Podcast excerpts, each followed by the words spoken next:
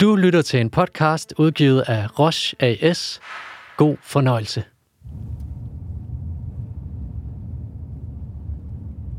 Lyden du hører nu er optaget på Sydmotorvejen. Chaufføren trummer med hænderne på rettet til melodien af tidens toner. De sjællandske marker og skove farer forbi vinduerne. Næste stop, Sklerosehospitalet Haslev, hvor chaufføren, der forresten hedder Anders, skal tilbringe en dag i selskab med to sklerosepatienter. Opgaven er at suge stemningen til sig og afrapportere, hvad der virkelig sker under et ophold på Sklerosehospitalet.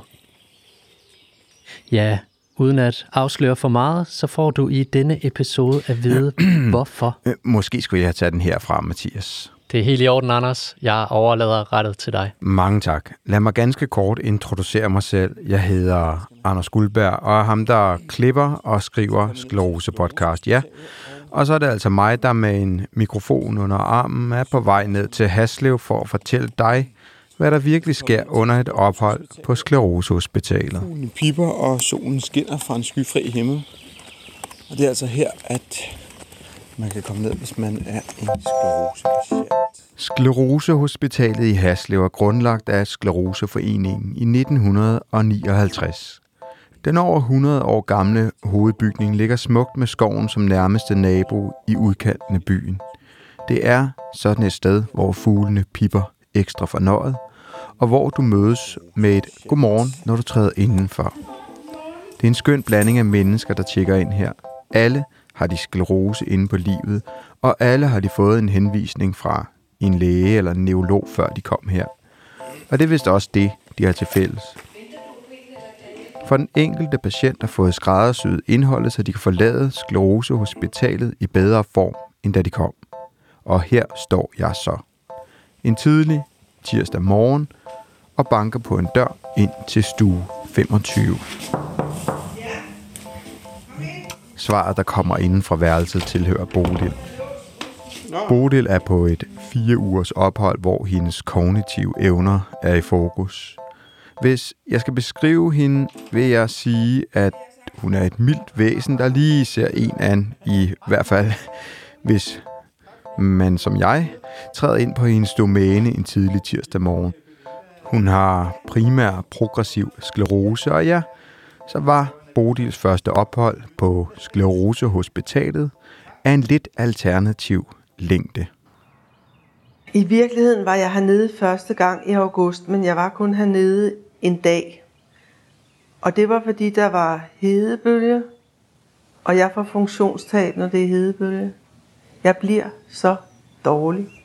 Min hjerne bliver ligesom en seksand, og jeg kunne slet ikke være nogen steder. Jeg sad ude på, og jeg havde fået et af værelserne mod syd. Jeg tror, der var 35 grader på det værelse. Og man kan ikke lave gennemtræk, fordi dørene er sådan nogle til kørestol. De åbner op, og så lukker de selv, sådan, så man ikke behøver at lukke dem efter sig. Så jeg sad ude på badeværelset med underarmene i sådan en vaskekumme med iskoldt vand og græd. Jeg havde det bare så skidt. Og det havde været den der forfærdelige sommer, og hele den sommer havde været så rædselsfuld. Og så om aftenen, så ringede jeg til min svigerinde, som er læge. Og så sagde hun til mig, du er dårlig, du skal køre hjem.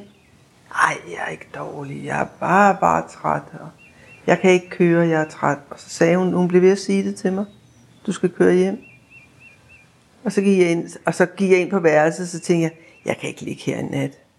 Derhjemme, der har jeg jo alt muligt vifter i loftet, og bordvifter, og kan lave gennemtræk, og en skygget have, og jeg bor fem minutter fra Kattegat, hvor jeg kunne gå ned hver aften og gå ud til halsen og blive kølet af.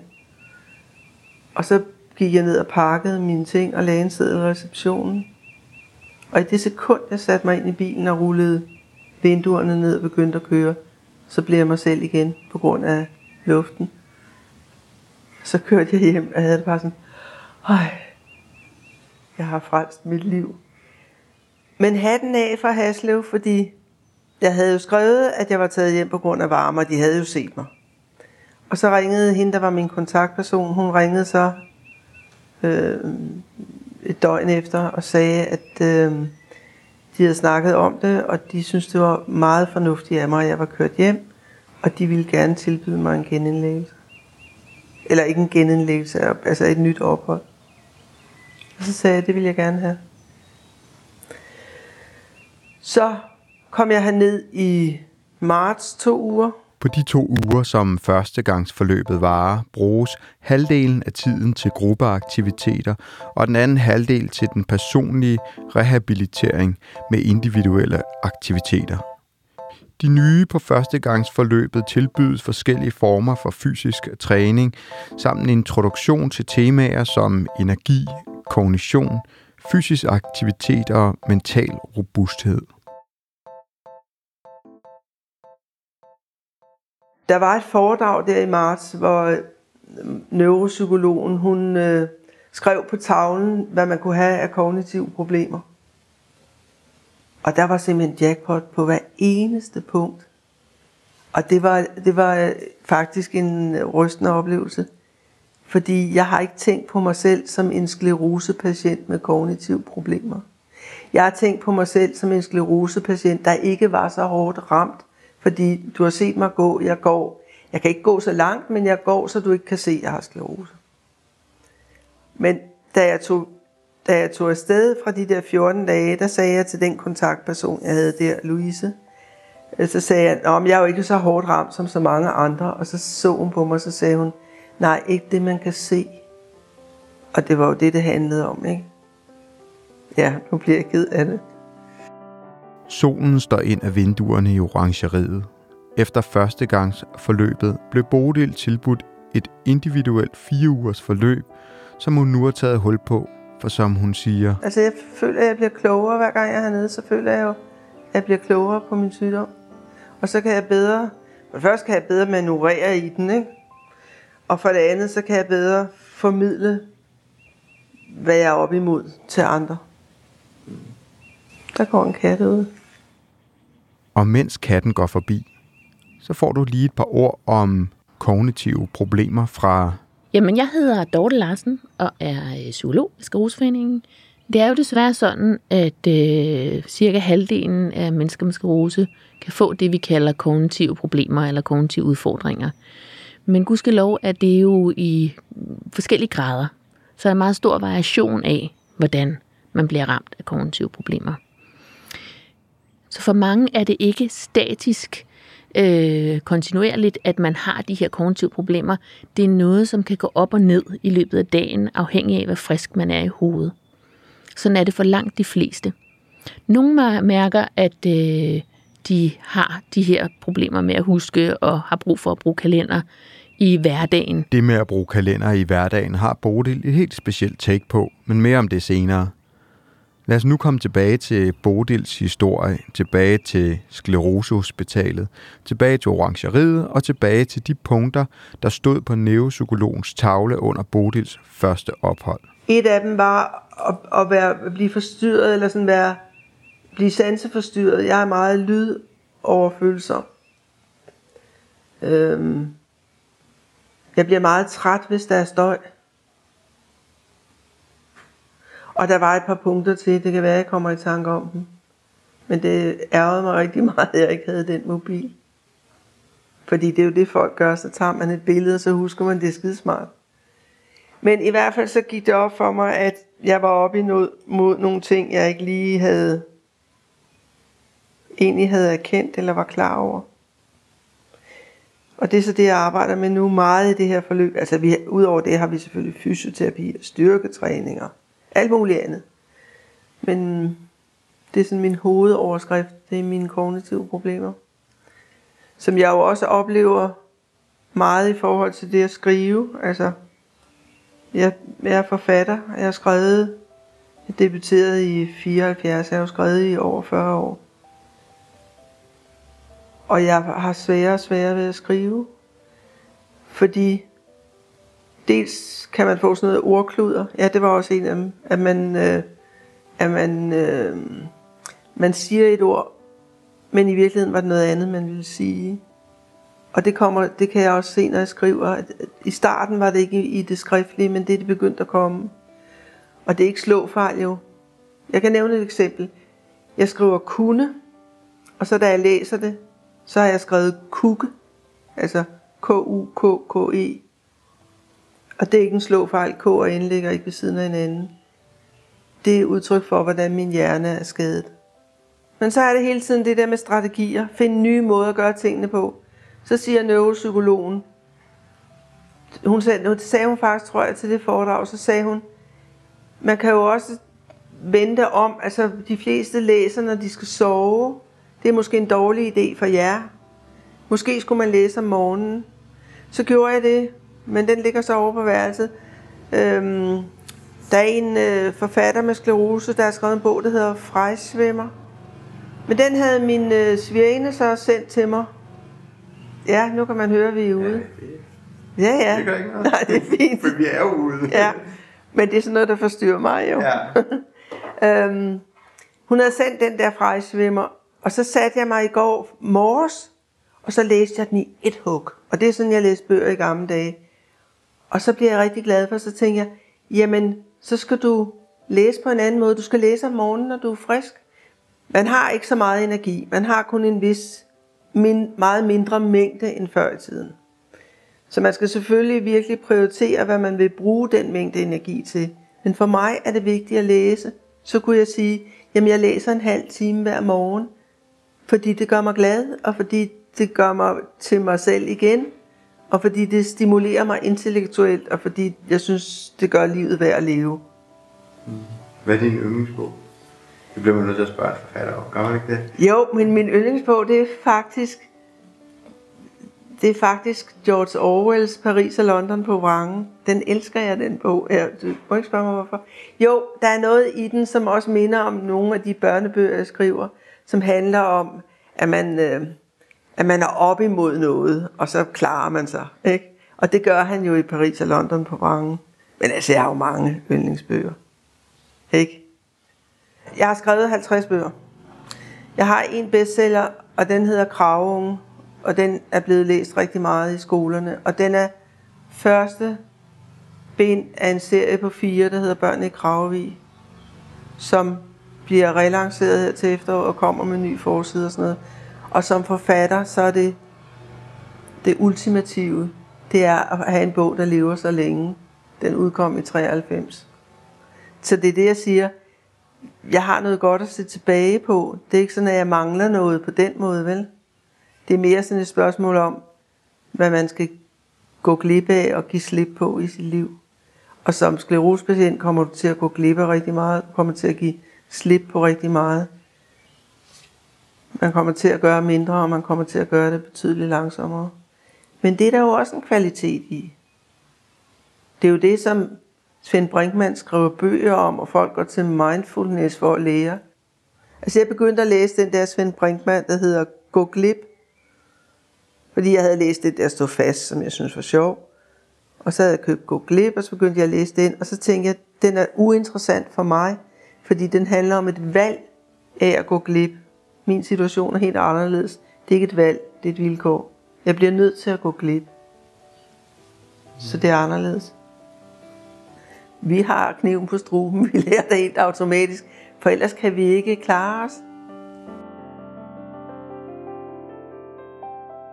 Nu er du forfatter, hvis du skulle skrive om det her sted, hvordan det var, hvordan det er. Ja, Altså, hvordan vil du beskrive? altså noget af det, der er rart, det er, at man ikke behøver at forklare sig. Hvis du sidder ved middagsbordet, og der er for meget larm, så rejser du dig bare og går, og der er ingen, der spørger, hov, hvorfor går du, eller sagde jeg noget forkert, eller... Jeg leder efter et bestemt ord lige nu. Lige nu. Som jeg ikke kan finde. Jeg ved, hvor skuffedejet står, men jeg kan ikke finde skuffen. Det er et helt bestemt ord.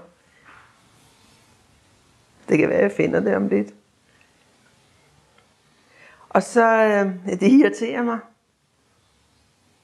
Jo, være sig selv og, og, og blive forstået, kunne det være. Det er ikke lige det ord, men altså det der med, at man bliver forstået, og folk har indsigt i, hvordan man har det, og man behøver ikke forklare sig. Det er der en enorm øh, lettelse i, og en enorm sådan fred i, som gør, at man kan koncentrere sig om det, man kommer her for. Plus det der helt basale, altså nogle gange kalder jeg det sklerosehotellet, fordi hvis man som som jeg bor alene og klarer alting selv, så er der enorm luksus i, at der bliver serveret tre måltider, og der bliver kørt kaffevogn frem, og der bliver gjort rent på ens værelse, der bliver skiftet sengetøj og sådan noget. Så alt det der, som kan suge meget energi i en hverdag, altså alle de der hverdagsting, de er jo ordnet. Og så, har du, så får du det der schema, og jeg er jo på det, der, jeg er på det, der hedder individuelt forløb. Det vil sige, det schema, det er lavet ud fra interview med mig, og ud fra mine behov. Og så øh, er det det, du skal koncentrere dig om. Du bør ikke tænke på andet. Og jeg synes, de er utrolig dygtige til at imødekomme en. Også sådan at justere undervejs, hvis man siger, for eksempel, jeg havde skemalagt musik og bevægelse kvart over 8. Du ved, at du først skulle møde mig klokken 9. Min hjerne vågner meget langsomt. Så går jeg ned til musik og bevægelse kvart over 8. Så står der et frisk ungt menneske og viser nogle trin, vi skal foretage os. Og så sætter hun musik på. Sådan noget rigtig ghetto blaster, dung, dung, dung musik. Og jeg begyndte at græde. Altså det var, det var ligesom nogen slog mig, og så stod tårne ud af øjnene, fordi jeg er så lydfølsom. Så jeg måtte jo løbe ud fra rummet. Og så sad jeg ude på, på havebænken og sagde til mig selv, tag den roligt, der er ikke sket noget. Altså, det var bare for voldsomt for dig og sådan. Så listede jeg ind og hentede, jeg havde mine nøgler og mine øh, sko derinde, gik jeg ind og hentede dem. Og så møder jeg fysioterapeuten, fysioterapeuten og så siger jeg til hende, det kan du godt tage mig af. Det skal jeg ikke. Det skal jeg aldrig gøre mere. Så bliver man bare strøget, ikke? Altså det der med, at man ikke skal undskylde sig. At man ikke skal forklare sig. Husk at op lidt tid, ikke? Jo, det skal vi. Sidste I var afsted. Ja. Øh, Hvad var det? Det var var 10.30. 10.30. Ja, men det er rigtigt. Jeg skal lige over og hente mine ting. så lad os øh, afslutte her, så du Ja, kan nå det. ja. Jeg går over og henter mine ting. Bodil samler sine ting. Jeg slukker optageren, og så aftaler vi at mødes igen efter frokost. Jeg vil nemlig rigtig gerne høre præcis, hvad de gennemgår i den kognitive gruppe, hun er i, og hvad hun kan lære fra sig til andre med kognitive problemer. Men indtil vi mødes igen, har jeg et par timer at slå ihjel. Heldigvis har jeg en plan.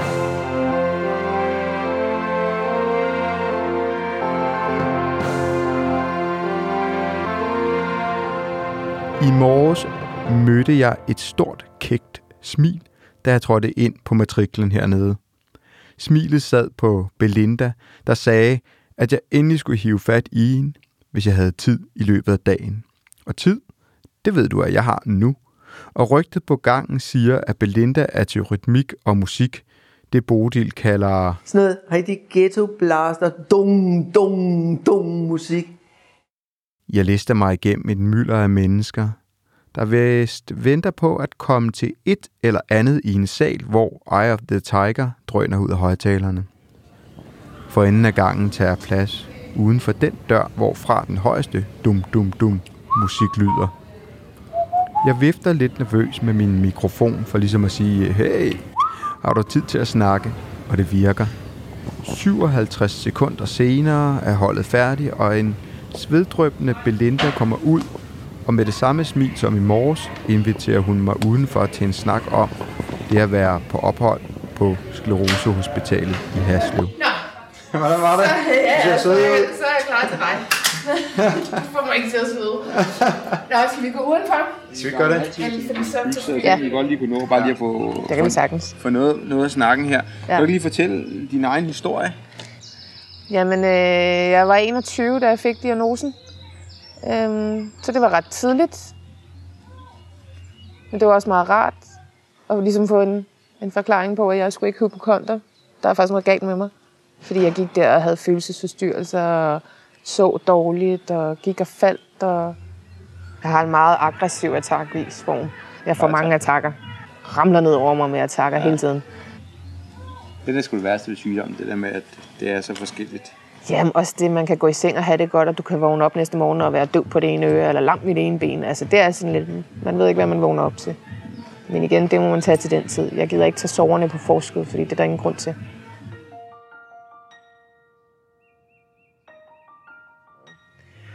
Så blev jeg lukket herned af en kammerat, der også har slået Jeg lærte at kende på Rigshospitalet.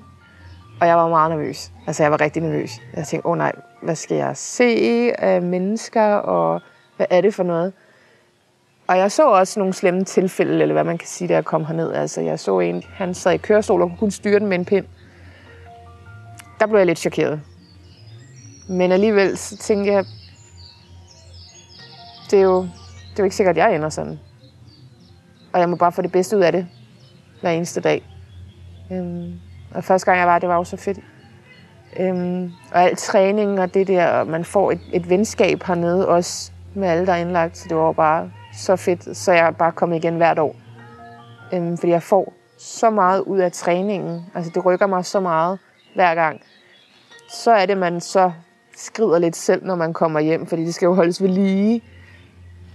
Og så er man alene, og så er man ikke lige så god til det. For fyserne hernede, altså alt hernede, det, de er jo så professionelle. Alle sammen. Og hernede, der skal man ikke tænke på. Man skal lave mad, og man skal vaske tøj og sådan noget. Du skal kun fokusere på dig selv hernede. Og på din træning, og på din sygdom. Og det er så befriende. Fordi så kan du virkelig bare knokle igennem. Og det er ikke, fordi alt behøver at dreje sig om sygdom. Når vi sidder og taler sammen alle sammen, det handler sgu meget sjældent om sygdom. Fordi det har vi nok af, når vi kommer hjem. Så men vi har det så sjovt. Det er fantastisk, at der er den her mulighed at være her. Ja, jeg har fundet min kæreste hernede faktisk. så øh, ja, vi startede som venner for 13-14 år siden. Var det ham, der lukkede dig herned? Nej, det var det ikke. Men øh, så mødte jeg ham, som nu er min kæreste og forlovet. Ham mødte jeg hernede. Og så blev vi kærester for et år siden. Så man kan også møde kærligheden hernede. og det er også rigtig dejligt. Men altså alle mine venner, det er jo nogen, jeg har mødt hernede. De venner, jeg havde, inden jeg blev syg, de faldt jo fra. Jeg har kun en veninde tilbage fra den gang. Resten, de skulle ikke have noget med det at gøre, og var bange, og altså på mine vegne, ikke? fordi hvordan vil jeg blive og sådan noget. Hvor jeg tænker, jamen lad os nu tage det til den tid. Altså hvorfor tage soverne på forskud? Øh, man kan sagtens sætte sig over i et hjørne og græde, men det kan jeg ikke, fordi det får jeg ikke noget ud af. Altså kommer det, så kommer det, og så må jeg tage det til den tid. Øh, men alle mine venner, de, dem har jeg mødt hernede. Eller over i Dronningsferieby, ikke? Det er jo venskaber for livet. Altså, fordi vi har, vi har en, en speciel humor hernede, og sammen generelt, som, som ingen andre kan have med os. Fordi vi forstår hinanden, og hvis man render rundt og vælter, så der er ikke nogen, der tænker, at hun er nok fuld eller et eller andet. Der bliver ikke stillet spørgsmålstegn, men noget som helst. Du ved, jeg Nu blev, du jeg, igen. jeg bliver nødt til også at spørge dig om, hvordan du bliver nødt til at fortælle den historie, hvordan I mødtes hernede. Ja, men vi startede bare som venner. Øh, og vi, vi har bare haft det vildt sjovt fra starten af sammen. Altså, vi har en humor, som... Altså, vi kan kigge på hinanden, og så begynder vi bare at grine. Der er ikke nogen andre, der forstår det. Og så udviklede det sig. Så... Ja. det er jeg helt generet. Men øh, det, jeg tænkte ikke nærmere over det, da jeg mødte ham. Jo, det var bare en ven. Øh, fordi på det tidspunkt havde jeg en anden kæreste, så jeg tænkte jo ikke lige i de baner. Men øh, det gjorde jeg så på et tidspunkt. Og så følte han det samme. Så det var min sjæleven, jeg har fundet hernede, fordi jamen, vi har den der humor, der bare klikker, og netop at vi begge to har sygdomme, så der bliver ikke stillet spørgsmålstegn, der er forståelse, selvom vi overhovedet ikke har samme symptomer eller er samme sted. Så er der bare den forståelse, som man behøver ikke. Bare jeg siger, om jeg er træt, så siger han, det er i orden. Så det er jo bare, jamen jeg ved, der er rigtig mange, der har mødt hinanden hernede. det er bare sådan en kærlighedssted, åbenbart. Ja. Men hvordan er det, I så de kigger på klokken, så vi mm. kan, fordi pludselig så går tiden jo, ikke? Ja, og så sidder vi her, og så er der ballade. Så, så er der så vil det næsten hver anden gang i dag, ja.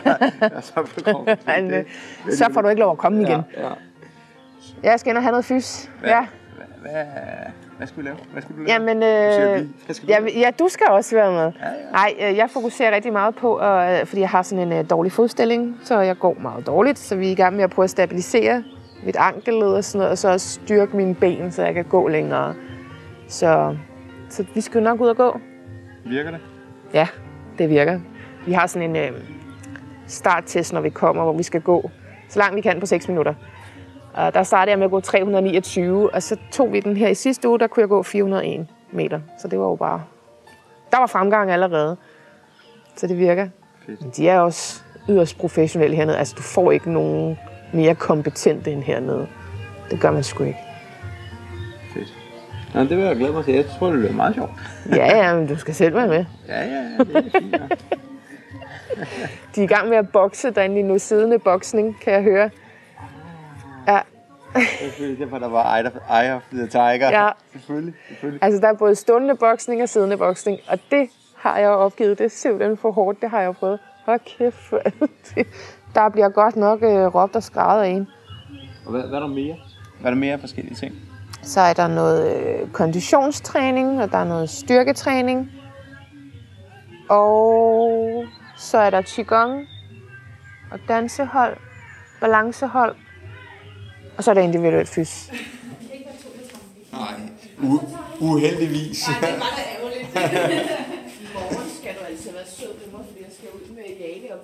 Vi rejser os fra bænken.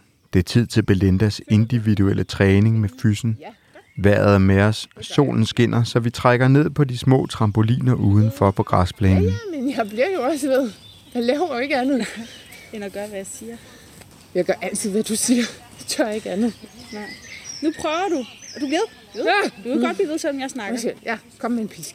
Så du bliver ved her, Ja. og lige pludselig så hopper du op. Da timen er gået med hop og balance, takker vi fysen, og Belinda suser videre i ugens Jeg har været program. hver eneste år, jeg har været her. Min kemi med min fys, den har bare været exceptionelt god. Mm. Især med julen. Åh, fedt røv. Det er fedt at få at få rystepusser i næste. Jeg sætter kursen mod orangeriet, hvor jeg igen skal mødes med Bodil for at høre, hvordan hendes timer er gået, og hvad hun kan lære fra sig.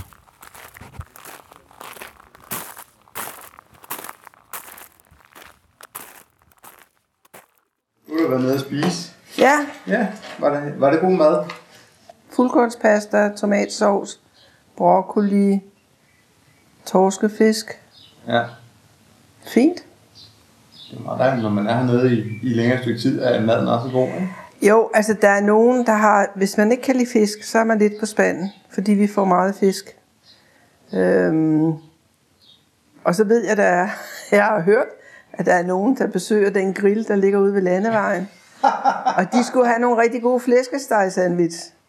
Og der har jeg hørt, der skulle have været nogle ekskursioner indimellem, hvor man har fyldt en bil og kørt ned til grillen. Jeg har ikke været dernede. Men der er også nogle gange nogen, der går ind og spiser, går ud og spiser i Haslev. For at få en rød bøf eller sådan. Ja. Men for mig er det okay. Altså, jeg kan meget godt lide fisk. Altså, og varm mad ja. midt på dagen. Og kaffevogn, der bliver kørt frem, du ved. Der er eftermiddagskaffe, der er aftenkaffe. Og om, hvis der er brød om eftermiddagen, så er der kage om aftenen. Eller hvis der er kage om eftermiddagen, så er der brød om aftenen. Ja. Og det er jo også fordi, mange har så lidt overskud, at de ikke får lavet ordentlig mad. Så jeg tror også, man ligesom prøver at få fyldt folks depoter op madmæssigt. Mm. Altså nogle er jo også, det kan du også se, nogle er jo nærmest underernæret. Vel på grund af tab af muskelmasse, tror jeg, men også fordi de ikke får, de har ikke kræfter til at få købt ind og lavet mad, og, og får åbenbart måske ikke mad udefra, eller har ikke den store appetit. Så det er jo også en del af, af at man skal have noget ordentligt at spise. Det er ikke noget problem for mig. Jeg laver altid varm mad derhjemme. Men det har været et problem for mig at købe ind, fordi jeg, jeg går nogenlunde, bare ikke så langt, men jeg har svært ved at stå. Jeg har svært ved at stå stille. Så det har været sådan virkelig skrækindjagende at skulle ned i supermarkedet og stå i køen. Og hvis køen har været for lang, har jeg nogle gange vendt om og så gået rundt i supermarkedet, til jeg så, at den blev mindre. Og til sidst begyndte jeg at handle på mærkelige tidspunkter, altså klokken 6 om aftenen, der er ikke ret mange i en supermarked. Og så da jeg var hernede sidste gang og var med i den der gruppe omkring sklerosetræthed, fatig, så fik vi som opgave at finde noget, vi kunne gøre for os selv, for at afhjælpe vores hverdag.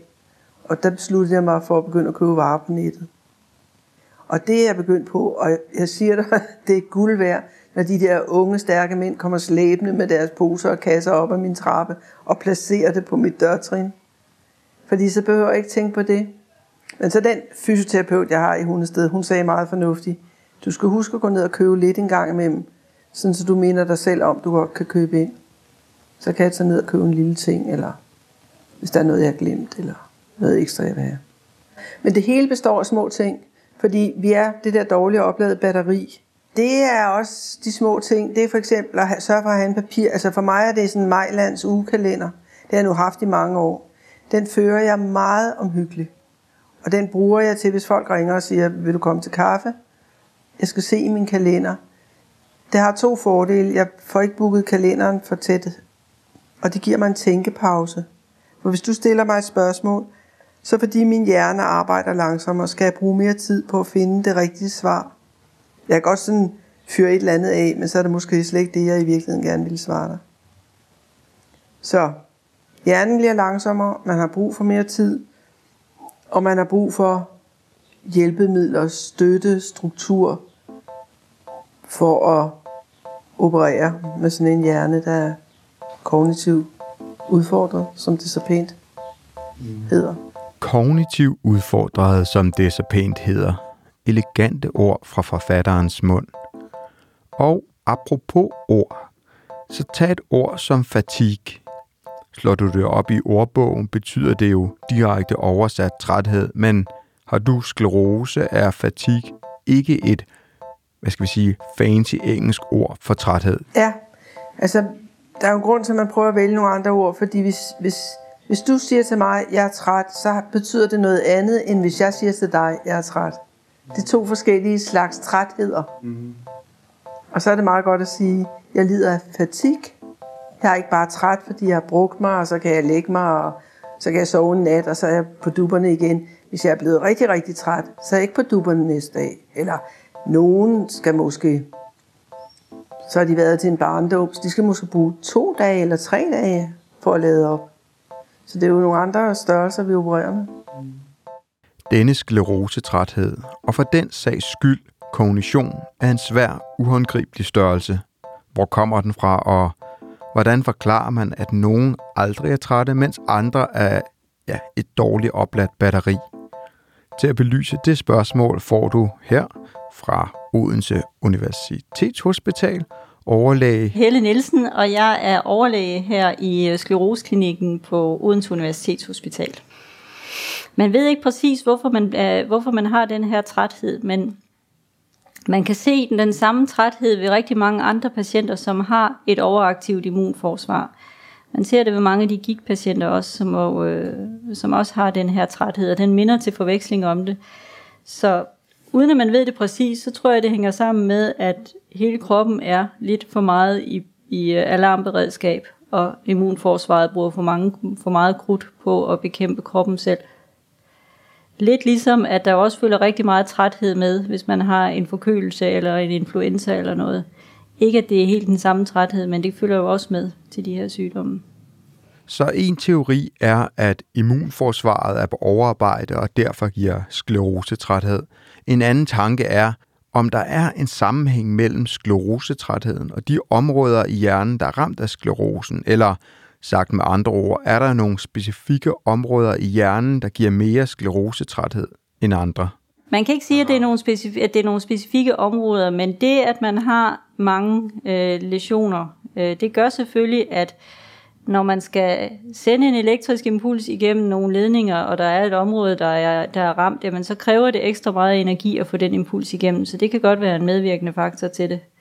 Og, men man kan også se, der er ikke rigtig nogen sammenhæng mellem, hvor træt man er, og hvor mange øh, pletter man har på en MR-scanning. Man kan have en eller to og være voldsomt invalideret af træthed, og man kan have hele hovedet fuldt og have en masse energi. Så der er ikke rigtig nogen sammenhæng i det. Man kan ikke sådan sige, at dem, der er voldsomt aggressivt ramt, at de har en mere træthed end andre. Øh, og det er heller ikke nødvendigvis sådan, at, nogle beha- at behandlingerne gør, at, øh, at trætheden forsvinder. Der er nogle enkelte behandlinger, som når man får ro i sygdommen, som, så hjælper det også noget på trætheden. Men det er langt fra alle. Det er et stort mysterie, det der. Med trætheden, den er der ikke nogen sammenhæng i, men der er jo lidt en sammenhæng mellem, at hvis man har svært ved at gå og har blæreproblemer, jamen så har man for det meste nogle lesioner i rygmagen for eksempel. Og øh, det samme også med de fleste føleforstyrrelser, at dem kan man ligesom pege retning af, men okay, det er fordi, der er en lesion i nogle af de områder, som har at gøre med følesansen. Det kan man se, men, men der er også, man kan ikke altid regne med hvad skal man sige, styrken af, anfald, af, af symptomerne passer med lesionerne. Så man kan godt have en, en pæn stor lesion, hvor man tænker, hold det op, og så giver det ikke, ikke særlig mange symptomer. Så på den måde er hjernen stadigvæk et, øh, et stort mysterium, og det hænger nok sammen med, at hjernen i virkeligheden er bedre til at kompensere, end vi egentlig tror. At nogle af naboområderne kan tage over, og hjernen og kroppen indretter sig på de helt utroligste ting. Jeg håber, du bliver en lille smule klogere. En ting er videnskab og teorier. Noget andet helt jordnært er, hvordan man takler de kognitive vanskeligheder i hverdagen. Overfor mig har, har jeg svaret, eller i hvert fald en, der har svaret, og det var selvfølgelig Bodil. I de fire uger, hun er på ophold på Sklerosehospitalet, er hun med i en såkaldt kognitiv gruppe, der sammen arbejder med udfordringerne. Og som du ved, lovede hun at dele rundhåndet ud af alle guldkornene. Jamen altså, vi, vi gennemgår den der pyramide, og det er jo alle de der funktioner, vi har. Altså, hvor man starter i bunden med energien. Hvis du for eksempel har sovet dårligt, så kan du godt glemme alt om længere op i pyramiden, fordi så er der ikke noget at komme efter. Så kommer vi op til det, der hedder sansindtryk. Der har jeg nævnt for dig, at jeg er meget modtagelig for lyde. Og der er nogen, der er så modtagelige for lyde, at de ikke kan spise nede i spisesalen. De må spise et andet sted, fordi de bliver overskyllet. Altså hvis du kan forestille dig, at vores sansefilter er ligesom et kyllingenet, som kan øh, fokusere på det, jeg nu selv siger, i stedet for at høre den maskine derude. Så når du får sklerose, så bliver det mere stormasket, så bliver det et hønsenet, og for nogen bliver det et vildtegn, altså hvor alt skyller ind over dem. En fugl, der synger, en maskine, der kører, nogen, der snakker op på terrassen. Og så er det jo enormt svært at holde sin energi. Og samtidig med, at sanserne, altså lyde og for nogen... Larver man også meget. ja, det er skide godt. Ja. øhm, samtidig med, at man bliver mere sansepåvirket, eller mange gør, jeg kan jo ikke, det er jo ikke sådan, det er jo ikke entydigt, så sker der også det, at ens hjerne bliver langsommere til at bearbejde de sansindtryk, man får. Så man er ligesom angrebet fra to vinkler. Så vores hjerne er hele tiden på overarbejde. Og hvis det er rigtig slemt, så har jeg det sådan, som om min hjerne den krymper sig. Altså, jeg, jeg kan faktisk, det gør faktisk ondt i min hjerne. Det er ikke hovedpine, det er en anden fornemmelse. Så går vi videre op i pyramiden. Der har vi så været med opmærksomhed og mental tempo. Det havde vi så sidst. Det der mental tempo, det er blandt andet det der med, at hjernen arbejder langsommere. Og det der med opmærksomhed, det er, at det er sværere at holde opmærksomheden. Det vi så kommer op til næste, det er sprogfunktion. Det jeg fortalte dig om med, at man kan få ordkluder, kalder jeg det. Mm. Og så kommer vi helt op til den styrende funktion, altså som er det der med at planlægge og have overblik og alt det der. Og kreativitet. Og... Ja. Og i dag havde vi om hukommelse. Ja. Og så øhm, er der forskellige måder, man kan blive bedre til at huske på. Man kan visualisere det, man skal huske. Man kan sætte det i grupper. Man kan finde alle mulige små måder at huske på selv. Altså jeg nævnte det for eksempel, at hvis jeg skal huske en kode, for eksempel en pindkode, så laver jeg en historie. Hvis vi nu siger, at den er 9717, så laver jeg en historie, der hedder, der var en, en bedstefar, han var rigtig gammel, han var faktisk blevet 97, og tænkt, hans yngste barnbarn var kun 17. Så har jeg lavet sådan en historie, og så kan jeg huske de to tal. Andre, nogen kunne lave et billede på de tal, og nogen kan ligesom høre det som en rytme. Altså, alle knep gælder, ikke? Mm. Men det er jo ikke sådan, at man kan træne skaderne væk i hjernen. Der er simpelthen nogle, nogle de to neuroner, neuroner, der bare skulle kunne snakke sammen, deres forbindelseslinje er afbrudt. De bliver nødt til at finde en omvej for at snakke sammen. Og hvis den omvej også er blokeret, bliver de nødt til at finde en omvej længere ude, og måske kan de slet ikke finde nogen vej. Det kan du ikke ændre ved. Men du kan finde, hele tiden finde nye strategier, nye måder at gøre det på. Altså der er for eksempel mange, der øh, der holder deres koncentration ved at gøre et eller andet med deres hænder, mens de lytter. Kvinder, der sidder og strikker i en forsamling, det er ikke altid for at få tiden til at gå. Nogle gange er det også ligesom sådan et anker, så ens opmærksomhed ikke driver væk. Så man ligesom er forankret i sit strikketøj. Eller jeg kan forestille mig sådan nogle græske mænd, der sidder og vifter med den der perlekrans, ikke? Det er også en måde at beskæftige hænderne på og holde... Fordi vores tanker bliver flyvske. Det er noget andet, man oplever. Det er, at man har svært ved at holde dem fange. De futter i alle mulige retninger. Ja, og nu er jeg jo ikke for at trække, trække samtalen i langdrag. Men det er jo lidt den der, især man kan sige, når man sidder og snakker sådan en som dig. Man kan sige, der er nogen, der sidder i rullestol. Men det er jo også en sygdom, som, som man ikke kan se. Ja, Som, hvis, hvis du så den gruppe, jeg lige har siddet i, du kan ikke se på nogen øh, af dem, at de fejler noget som helst. Og det kan jo også være svært. For eksempel, jeg ved godt, hvad der er sket med min hjerne. Jeg ved godt, hvor jeg er langsommere, og hvor jeg har sværere ved at finde ordene osv. Men som du siger, jeg er ret velformuleret. Så for de fleste mennesker har jeg jo ikke noget problem. Udefra set har jeg ikke noget problem. Indefra set har jeg da nogle tab, som jeg synes er svært at se i øjnene. Og så det der med, så får man sådan en diagnose. Jeg har, jo, jeg har fik den for to år siden, fordi primær progressiv sklerose bliver tit diagnostiseret meget senere, Øh, fordi den er meget længere. Den kommer ligesom snigende, men så bliver den er jo, progressionen i det er forværingen i det. Den bliver hele tiden værre, værre, værre, værre, værre. Og man plejer at sige, at der går 20 år før kroppen og hjernen ikke længere kan finde på nye måder at kompensere for. Og det er så der, man får diagnosen, fordi så brænder det sammen, eller så bliver symptomerne så tydelige, at man ikke kan forklare dem med noget andet. Øhm. Og så, jo, så altså, nu er jeg tilbage igen. Så fik jeg jo den der diagnose, og så kunne jeg jo sige til folk, ja, jeg har fået den der diagnose, jeg har primært progressiv sklerose. Og så siger folk, men du ser da meget godt ud.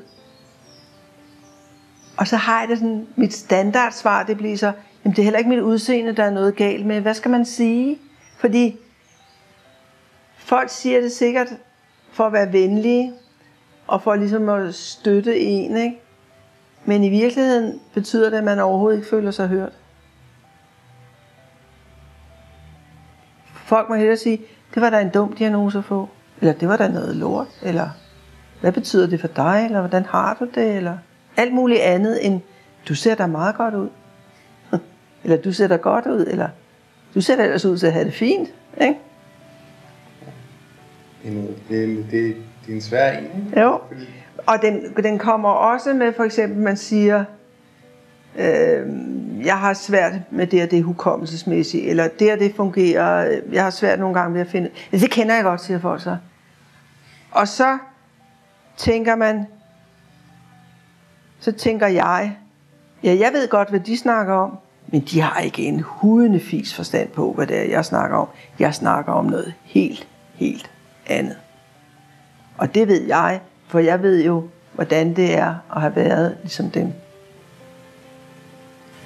så det er måske også lidt det, når man, hvis vi skal binde en knude på, så er det jo, når man sidder hernede i de her grupper, at der er jo rent faktisk nogen, der ved, hvordan man har det. Ja. Alene af den grund skal man tage til Haslev.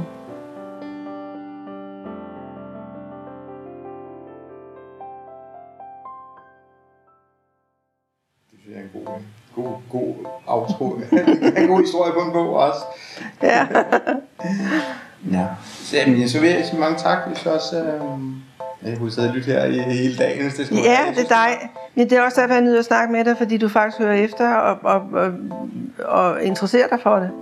Fordi nogle gange, når man sidder og fortæller folk nogle af de her ting, så kan man mærke, at de sådan, Ej, det, er, det er lidt for voldsomt, eller det ting, hvis det var mig, eller sådan lidt lyst til at lytte. Du har lyttet til Sklerose Podcast, udgivet af Roche AS, Skrevet og redigeret af Anders Guldberg. Og det er mig. Lyddesign og mix Mathias Lyne. Og det er mig. Lige præcis. Nu, da du er nået hertil i fortællingen, håber jeg, at du vil fortælle en, du holder af, om Sklerose Podcast. Og eventuelt give podcasten en anmeldelse i din podcast-app. Det hjælper nemlig andre med at opdage sklerosehistorierne. Jeg kan fortælle lidt om strikkeklubben. Og lad denne episode slutte af med netop en af disse historier. Da jeg var her i marts, der var vi 10 på individuelt forløb, og så var vi resten, altså op mod de der 50, det har så været en 40 stykker, de var her som førstegangsindlagt. En sklerosehistorie om de små detaljer, der betyder så uendelig meget. Og så, var vi, så satte jeg mig en aften øh, nede i det, der hedder pavillonen, som sådan et indhak. Altså, ligesom en lille dagligstue på gangen, ikke? Og strikkede, og så sad der en og hæklede, og så sad der en, der ikke havde lavet håndarbejde i 25 år. Og hende, der ikke havde lavet håndarbejde i 25 år, hun havde sådan nogle meget smertende, meget iskolde fingre. Og hun snakkede om, at hun kunne egentlig godt tænke sig at begynde at strikke igen. Og så næste dag, der skulle jeg op til ergoterapeuten til et forløb, der hed Små hjælpemidler. Og det er alle de der fikse små ting, hvor du kan åbne en dåse og et mælkekarton. Og, altså, der er jo vidunderligt mange små hjælpemidler. Også store hjælpemidler, men også små. Og så sagde jeg til hende, om øh, der ikke var nogen strikkepinde, der var gode til folk, der havde svært ved at holde på en pind. Og det er der. Sådan nogle meget lette strikkepinde, som er kantede, og som har sådan en lille dråbeformet spids, så maskerne ikke så nemt falder af. Og dem tog jeg så med ned til pavillonen næste dag. Og hende, der så ikke havde strikket i, i og det var så, de var på et strikketøj. Og hun kunne strikke med dem. Og så hende og den anden, de tog så ind til strikkeforretningen i Haslev. Og det viste sig, at hende, der har strikkeforretningen i Haslev, hun har gigt. Så hun havde de der specielle pinde. Så det endte med at være sådan en strikkeklub. Jeg havde sådan nogle nemme pandebånd, jeg strikkede, og dem lærte jeg dem så at strikke, og vi endte med at sidde hele bordet rundt og strikke, mens jeg var håndarbejdslærerinde. Og hende med de kolde hænder, på et tidspunkt så lagde hun sin hånd over på min arm, og så var den helt varm. Og så sagde hun, og det gør ikke ondt i mine hænder mere. Det synes jeg bare var sådan en fin oplevelse. Men det var så noget, vi lavede selv, ikke? Men altså... Så der er. Og alle, der er hernede, kan jo sikkert fortælle en oplevelse af, hvordan de har fået noget med, der virkelig har ind, altså gjort deres liv meget bedre. Og mere håndterbart. Vil jeg gætte på. Og så en meget rar fornemmelse. Og kunne hjælpe selv i det små. Ja, men folk, men altså, ja, og selv i det små. Så alle små detaljer betyder noget. Og folk er generelt meget søde og meget hjælpsomme over for hinanden. Tak til alle de gode folk, der har gjort episoden mulig. Det er søde personale på Sklerosehospitalet Haslev, psykolog Dorte Larsen fra Skleroseforeningen, overlæge Helle Vilsted Nielsen fra Odense Universitetshospital.